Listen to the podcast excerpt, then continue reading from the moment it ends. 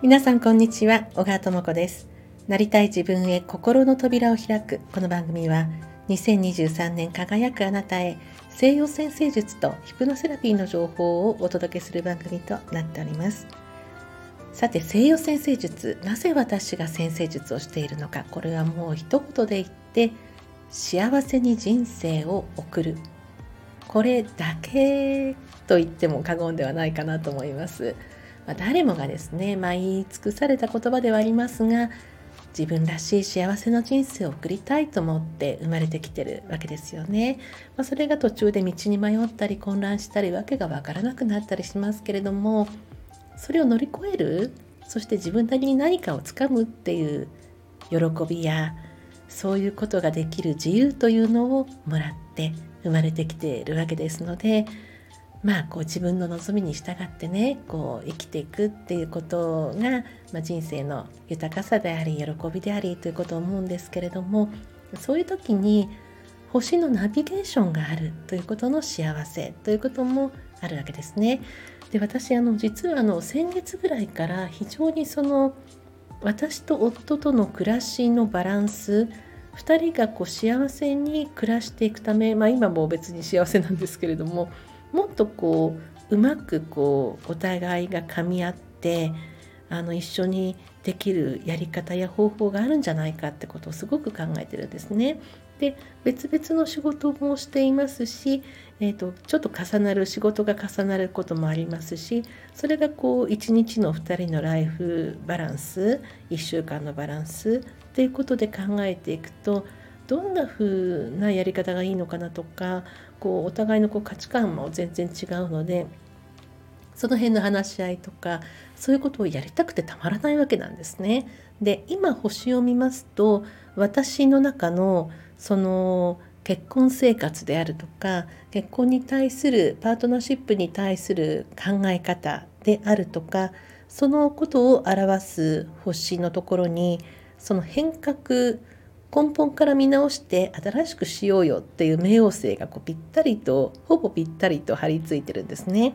完全に張り付くのはですね来年年が明けてからなんですけどもこれもこう時期もぴったりと合ってまして私の気持ちの中では今年はお互いにこういろいろとこうあのこうしたらああしたらっていうことを出し合いながらまあ、実際に動き出すのは年が明けてからだなと思ってたんです。で今調べましたところ本当にその私のそのパートナーシップの星のところに変革を表す冥王星ですね根本から何か変えて新しくこう生まれ変わる星が来るのは来年の年明けなんですよ。ああすごい符号がぴったりと合ってると思ってで今年の後半はいろいろとその辺りをねあの考えようとあの試行錯誤して、まあ、2人で考えようと思ってるんですがこれは私の太陽が天秤座だというところとも関係してると思います。私の太陽は天秤座なのであの調和なんですね。あの人生の中での調和っていうのをそのポイントっていうのをすごく私求めてるところがありまして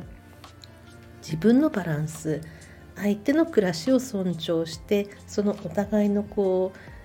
配分とかですね一日の中の時間的な配分もあるしその精神的な配分もあるしやり取りしていく中で何かこう自分の中でこうピタッとくるようなところをいつも求めてるこれは私の太陽の求めてることなんですね。ですからそのえーと、夫婦の、えーと、いろいろこう一日の時間のやりくりですとか暮らし方の話が出てきた時にそのもし私の太陽星座が違う星座だったらまた違うことを望むと思うんですが私の場合は太陽が天秤座なのでなんかこうバランスうまいこう調和あのしていく暮らし方がないのかなってことを考えてるでこれを考えてる時はすごくワクワクするんですね。ああの必ずいい感じ、まあ、今もう別に悪くはないんだけれどももうちょっとこうピタッとこう収まるような何かがあるはずって考えるのはワクワクしてる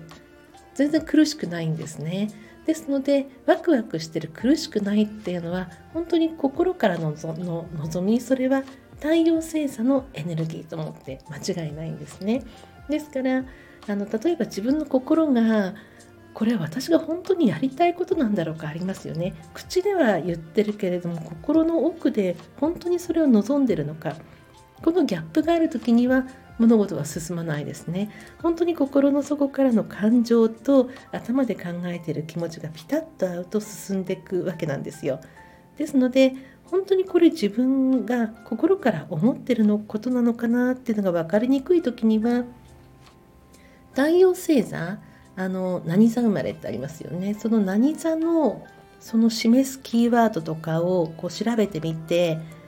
あそこに向かってるんだっていうことが分かると確かにこれ私が魂から望んでることの方向性なんだなとこう感じるそして確信ができるっていうことあると思うんですね。ですので先生術はそういう形で使っていただくと非常にこう自分のこうマインドを整えるそして動き出しやすくなるための知恵をたくさんくれてると思います。はい、今日はこんな話をさせていただきました。お相手は小川智子でした。また次の放送でお会いいたしましょう。